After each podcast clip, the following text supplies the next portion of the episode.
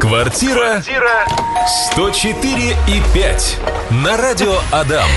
Настя Князева на связи. Всем здравствуйте, друзья. Да, это квартира 104.5. Обсуждаем все, что касается недвижимости. Напротив меня всегда такой позитивный, улыбчивый, заряженный. Он просто влюблен в свое дело, в свою работу. Это Александр Загуменов. Саш, привет. Привет. Я думал, ты скажешь, он влюблен в себя.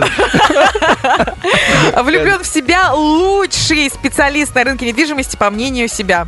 Да, Вот да, так. Да, все правильно. Вот так, скажем. По мнению своей мамы и по мнению многих-многих своих клиентов. Мне нравится, что ты сегодня улыбаешься. В прошлый раз ты была более грустная. и Сегодня еще сильнее весенняя погода. Очень круто. Да, я э, вс- всеми видами делаю вид, что все хорошо. А, Солнышко светит за нашими окнами, весна действительно. Мы с тобой поговорим обо всем, что касается недвижимости. Друзья, пожалуйста, задавайте вопросы. Их много, потому что ситуация быстро меняется. Многие думают покупать, продавать, обменивать или а, пока вообще все отложить, все свои планы и так далее. Давайте разбираться здесь в прямом эфире. Можете звонить 945 045 или присылайте нам свои вопросы в мессенджеры 8 912 007 0805. Саш, 10 лет у тебя опыт работы. В мае будет. В мае будет 10 лет, мы тебя будем поздравлять. Это огромное э, время, силы и ресурсы, которые ты потратил на то, чтобы помочь людям Да. приобрести жилье, продать жилье. В общем, как можно выгоднее провернуть сделку. Что ждет риэлторов в 2022 году? Ты пришел в студию а, с вопросом, Настя, как думаешь, риэлторы в этом году вымрут? Вот прям как динозавры, да, как мамонты. Э, Рассказывай свое мнение, свои рассуждения по этому поводу. В первый раз я услышал этот вопрос в свой адрес в 2020 году, когда началась пандемия. Вымрут ли риэлторы? А ручки потирали при этом э, те, кто задавали вопрос? Да, скорее да. Потому что слово риэлтор вообще многие не любят. И я обычно говорю, что я агент по недвижимости. Это звучит совсем по-другому. Но мое мнение, что риэлторы никуда не денутся. Даже с появлением новых платформ, там на дом клик можно сделать какую-то оценку недвижимости и так далее. Потому что задача риэлтора взять переговоры на себя и быть неким таким адвокатом цены, который сориентирует вас, стоит ли объект реально тех денег, за которые его рекламируют. Сейчас ипотечные ставки выросли, как многие это видят, там 20% на вторичный рынок, а новостройки пока 5-6%, ну, можно оформить ипотечный кредит под 5-6%. Я считаю, что обменные варианты будут всегда. С однушки переехать в двушку, с двушки там в четырешку и так далее. Тем более материнский капитал, все растет и растет, там 500-600 тысяч рублей. Добавить не проблема, и переезды будут 100%. Риэлторы никуда не денутся. Вопрос только в качестве, какие специалисты останутся, и как мы вот за кадром обсуждали с Олей, что отвалятся именно непрофессионалы, и я этому, конечно же, рад. Ну что, будут только компетентные. Да, да, я когда встречаю коллег, которые компетентны, которые понимают свое дело, я прям, Кайфуешь. я очень кайфую, удовольствие получаю удовольствие, мне очень приятно, да. Ничего лишнего, и мы делаем все быстро, и клиенты тоже, естественно, довольны. Довольны и ценят такую работу. Саш, вопрос тебе такой прилетел. Хотели продать дом в пригороде Ижевска, в Каменном. Причина переезда в другую область. Стоит ли сейчас этим заниматься, продавать или нужно подождать? Что будет дальше? Не будет ли дешевле с ипотекой проблемы? Написали ведь с ипотекой проблемы.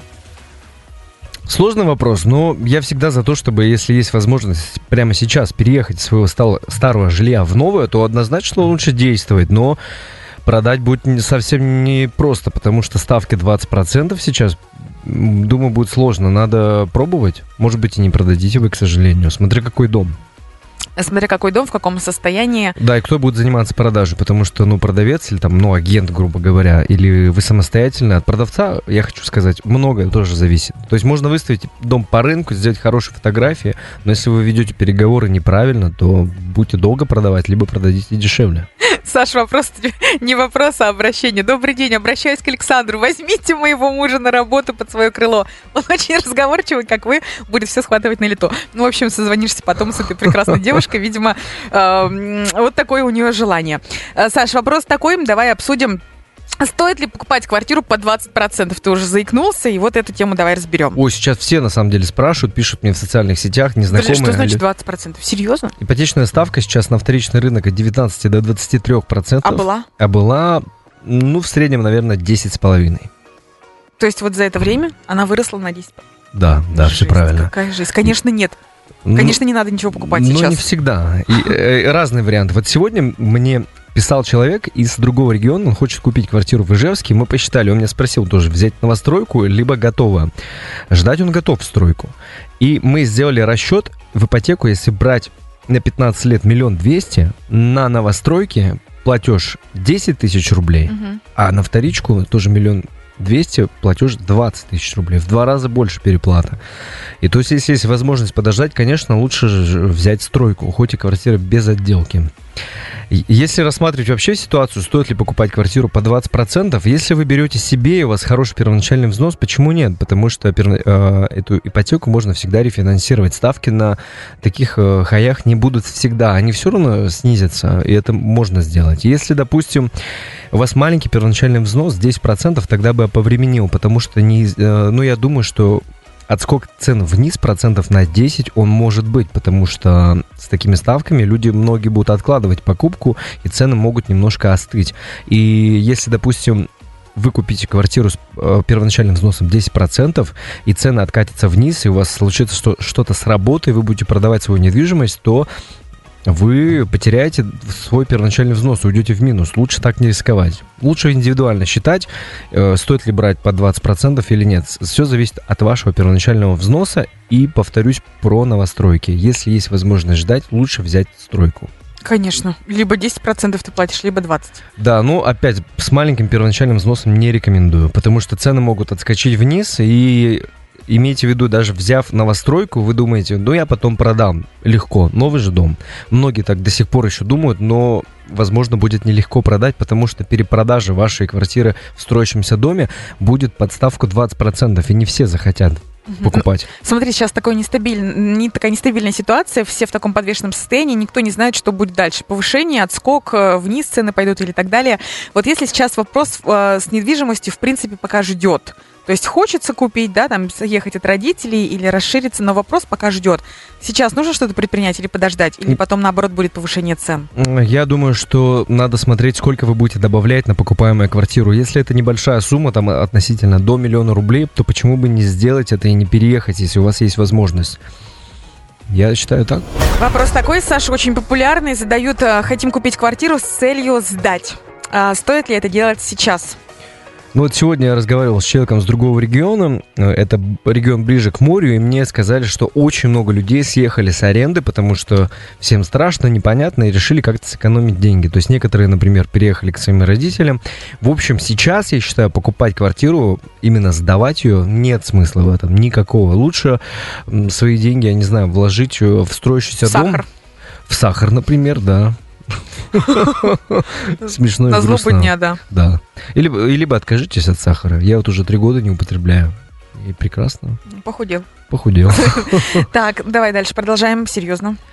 А, Значит, э, вот многие спрашивают еще, есть вот накопление у меня там 700 тысяч рублей, миллион, у кого-то 500 пол- тысяч. 500 тысяч рублей, да, что делать? Брать ли ипотеку? Куда-то или- вкладывать или куда-то что вообще? вкладывать? Потому что страшно, понимаешь, столько копили эти деньги, Да. там складывали по монетку в поросенка, в бутылку, в трехлитровую банку. Да, разбивать, не разбивать, куда Мгм. их нести. И я думаю, что стоит их вложить в бетон, но не с целью заработка. Даже на короткой дистанции вы, возможно, можете уйти в минус. Куда вложить? В бетон, ну, в квартиры. Мгм. в недвижимость. И на короткой дистанции вы даже можете уйти в минус, потому что, я же говорил, может быть отскок процентов на 10, а, а вдруг еще ниже будет, да? Но самое главное, у вас будет хотя бы квартира. Слушай, Но- ну почему? С чего будет отскок, если наоборот все цены э, повышаются, стоимость материалов увеличивается? Если будут э, ставки э, высокие, то люди будут меньше брать кредиты. То есть кто живет в двухкомнатной квартире, Мгм. например, он уже не будет переезжать в трешку, потому что ему хочется. Просто потому что хочется, как раньше, из-за высоких ставок. То есть цены э, реально могут немножко откатиться вниз. Но вот по поводу накопления. Если у вас есть там 500 тысяч рублей, то лучше взять по госпрограмме 6%. Эта ставка, она фиксирована, она не будет изменяться, если что-то в стране поменяется. То есть вы подписали кредитный договор, купили квартиру по договору долевого участия, ваша ставка фиксирована. Я рекомендую только не брать много в кредит и выбирать ликвидные объекты, ну, не брать там какую-то общагу такую современную, где там 15 квартир на этаже, лучше обращаться к специалистам, которые подберут вам э, хороший объект недвижимости, либо самостоятельно проехать всех застройщиков и сравнивать. Это подбор платный или бесплатный? Э, Если к агентам, ну, все по-разному работают, конечно же, но я вот бесплатно, потому что как я брокер работаю и подбираю объект недвижимости для клиентов. Ну и большинство, я думаю, работают так. Квартира 104 и 5. Саша, тебе вопрос как риэлтору, смешной вопрос. Как выбрать новостройку самостоятельно для себя без риэлтора? Все так хотят, наверное, самостоятельно обойти, хотя риэлтору платить не нужно. Да, кстати, зачем э, обходить риэлтора, если можно сделать с риэлтором удобнее, быстрее, а даже он поможет сэкономить и бесплатно. Я не знаю, почему риэлторы, почему отказываются люди. Возможно, Какие-то стереотипы недове- есть. стереотипы Мгм. и недоверие к продавцам вообще к любым, потому что будут думать, он, наверное, преследует какие-то свои интересы и будут продавать какой-то конкретный проект.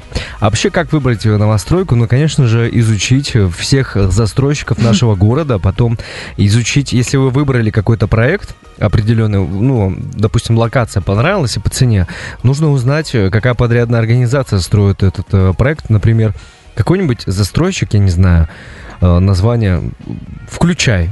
ООО «Включай» строит такой-то дом. А по факту э, подрядчик-то совсем другой будет. Там совсем другие люди строят этот проект. И, и понять, что строили, что строила эта подрядная организация, какие готовые проекты есть. И лучше даже съездить и посмотреть этот дом. Как там, пообщаться с жильцами, собрать какие-то отзывы. Потом я рекомендую всегда смотреть на мелочи, типа там, если у дома газовая котельная, конечно же, с газовой котельной будет удобнее. У вас всегда есть горячая вода. Многие говорят, что там экономия якобы 30% по отоплению. Ну вот я несколько раз жил, и сейчас у меня дом с газовой котельной. Я особо не ощущаю экономию. Я больше говорю, что плюс у вас будет всегда горячая вода. Я очень расстраиваюсь, когда вижу м, проект у девелопера отопление, трубы стояками идут. Мгм. Это он очень уже устаревший.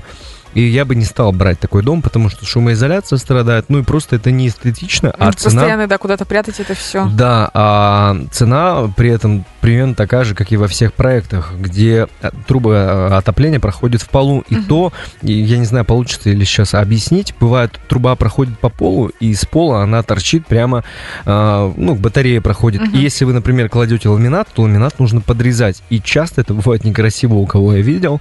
А сейчас некоторые делают так, что труба уходит в стену, получается, в наружную стену под окном, и уже из, из э, другой стены труба выходит в радиатор, и в полу вообще нет труб.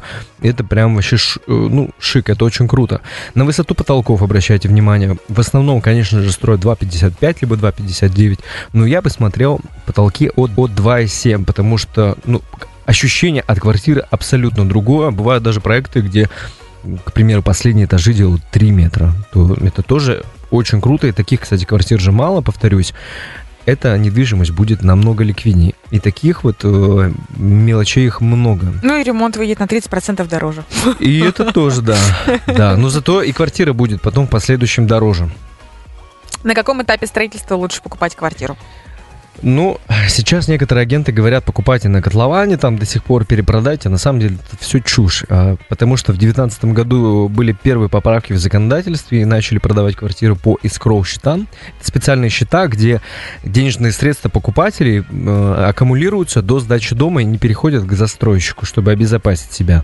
Застройщики берут кредиты, тем самым и в первую очередь выросли цены уже изначально на недвижимость, и поэтому покупать на, котло- на котловане большого смысла нет. Единственное, почему сейчас покупают на котловане, потому что там самый широкий выбор планировок, э, а когда дом уже, допустим, строится год, выбора мало. Но я бы рекомендовал покупать, чтобы там год, например, остался до сдачи дома, чтобы увидеть уже, как э, проект строят, э, что там уже ре- реализовано. В общем, я бы покупал за год до сдачи. Мгм. И вопрос такой интересный тоже нам отправили. У нас две семьи.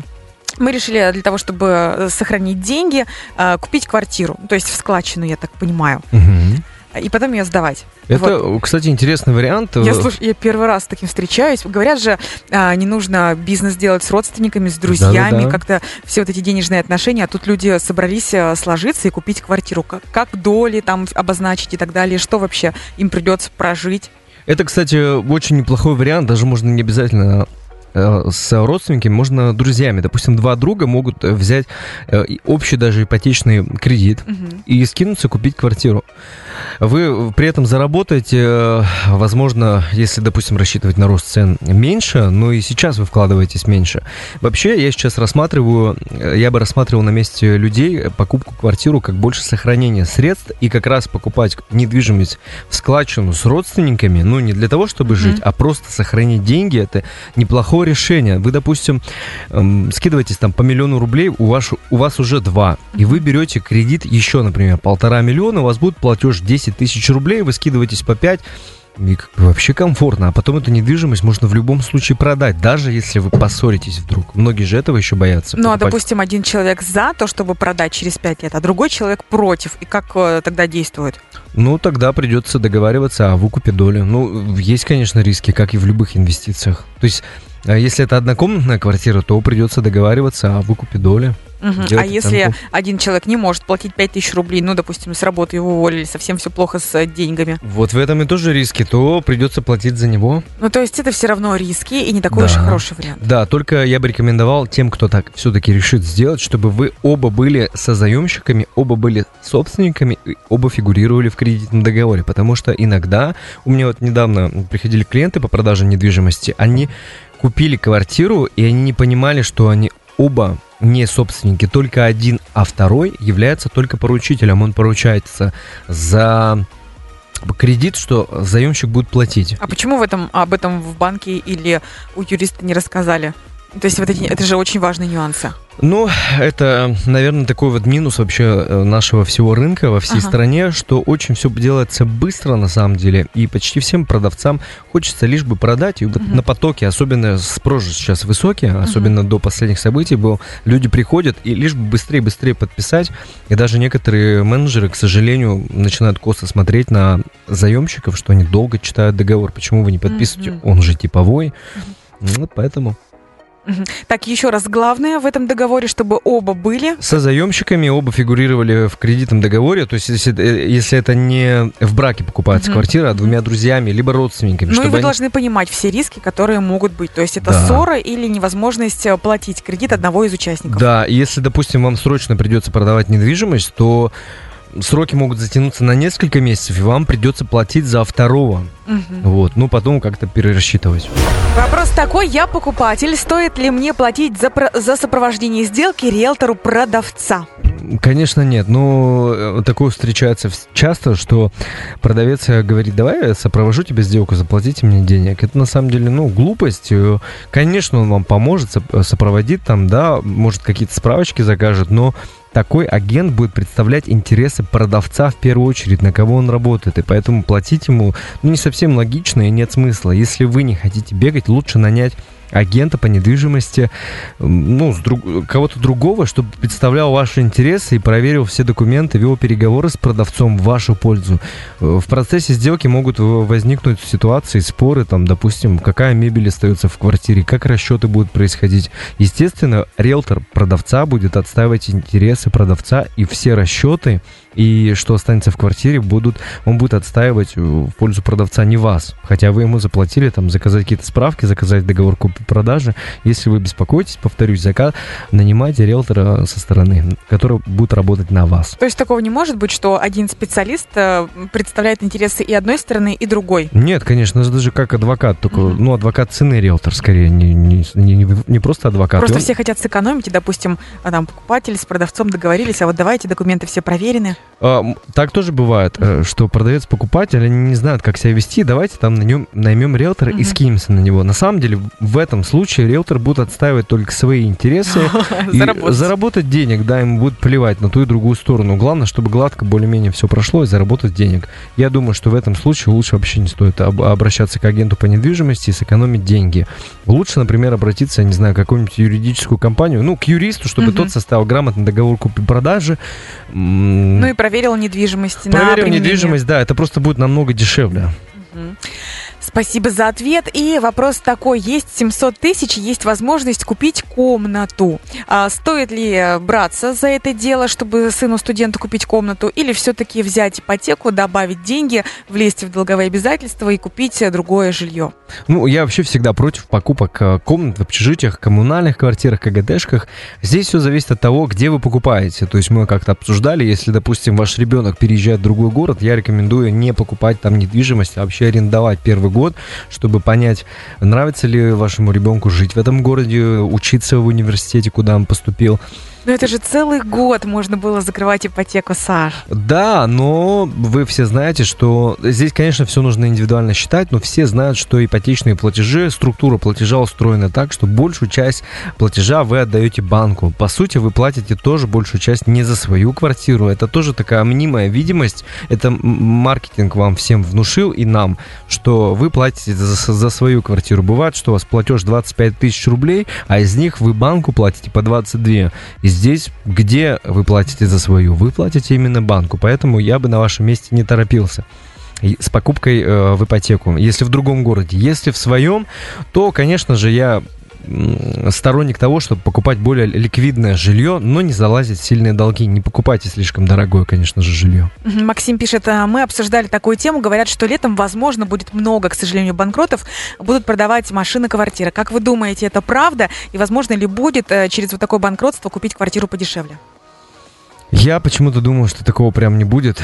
То же самое я слышал в 2020 году, когда пандемия. началась пандемия, mm-hmm. да, что будет все плохо, сейчас по дешевке-то мы урвем. На самом деле, ну, было не так. У народа очень много денег. Я вот даже сейчас вижу, как покупают, э, ну, я вижу дорогие автомобили без номеров, их только что купили. И, и в 2020 году еще говорили, вот у людей последние деньги. У людей на самом деле есть деньги. Ну, не у всех. Не у всех, да. Все по-разному абсолютно живут, все по-разному мыслят. Я думаю, что такого не будет, что прям банкротство. Ну а если и будет, то и найдутся те, кто купит. Конечно, и до конечно. это не дойдет. Да, люди будут с наличными, есть инвесторы. У нас есть э, постоянные инвесторы, у которых есть в кармане несколько миллионов рублей. Он хоть сейчас может пойти на сделку. То есть вы, например, как среднестатистический человек, или я, например, взять ипотечные средства, оформить кредит, но это все долго, и потом проблематично будет продать. То есть лю- людей с, с наликом тоже достаточное количество. Алексей пишет, хотим съехать от родителей, студенты. А что сейчас лучше, взять квартиру в ипотеку или пока поснимать? Ну, если вы уверены, что вы хотите жить вдвоем, ну, наверное, стоит и купить. Наверное, стоит купить квартиру, если у вас хороший первоначальный взнос. Хороший первоначальный взнос, это э, от какой суммы, давай сразу 40, 40% от стоимости квартиры хотя бы. А сколько сейчас стоит однушка-двушка в новостройке? От, в новостройке, ну, миллиона три. Если говорить о вторичном рынке, то старое жилье, ну, 2 200, 2 300. Если сейчас э, люди живут в, во вторичке угу. и хотят обменять на новостройку, сколько будет примерно доплата? Если, допустим, тоже берем вот, э, ну, я не знаю, двухкомнатную квартиру, к примеру, в районе Бумаша, там, в пятиэтажном доме, квартира будет стоить условно там 2 миллиона 700 тысяч. То есть двушка на Бумаше сейчас стоит 2 700? В среднем, да. Угу. 2 700, это там 45-44 квадратных метра. Если вы, допустим, захотите переехать в двушку, там, ну, естественно, площадь будет больше, например, 55 квадратов, то вам нужно будет добавить, не учитывая еще ремонт будущий, примерно миллион триста. Миллион триста придется вам добавить, и еще плюс э, миллион на ремонт после сдачи дома. Саша, последний вопрос на сегодня обсудим. Стоит ли покупать квартиру на первом этаже? Давай разберем и новостройку, и вторичку. Я думаю, что не стоит, но у меня был... А почему он в новостройке, мне кажется, нормально или нет? Нет, э, если, конечно, вы покупаете для себя и там, допустим, экономия 200 тысяч рублей, вы думаете, зачем переплачивать, я готов и на первом этаже жить. Но я всегда того мнения, что квартира не может быть одна на всю жизнь. Обстоятельства могут поменяться, даже если вы ну, там, я не знаю, в браке, и вы думаете, что будете жить всю жизнь, ну, к сожалению, люди разводятся. Вы можете поменять место жительства не только района. Очень позитивно. Еще и город. А, поэтому первый этаж, ну, это не самое ликвидное жилье. В новостройках даже бывает, что первый этаж высокий, но людям он не нравится, и, и люди очень скептически относятся. Я не рекомендовал. Я бы лучше покупал последний этаж, хоть и дороже. Это пользуется спросом в общем, проблем никаких не будет. Хотя у меня был прецедент, когда человек купил первый этаж, достаточно дорогую на тот момент квартиру за 7 миллионов, и сказал, что мои дети очень шумные, я устал общаться со всеми соседями, я куплю на первом этаже, и пусть они там топают и носятся. Если у вас такой случай, то не раздумывайте, берите первый этаж, конечно же. Саша, мы тебя благодарим. Александр Загуменов, специалист на рынке недвижимости э, с огромным опытом работы, блогер наш Ижевский, постоянно снимает обзоры интересные в наших новостройках, в разных районах этого города. Саша, тебе огромное спасибо. Спасибо за вопросы. Буду рад слышать их в следующий четверг. Спасибо. Квартира, Квартира 104 и 5 на радио Адам.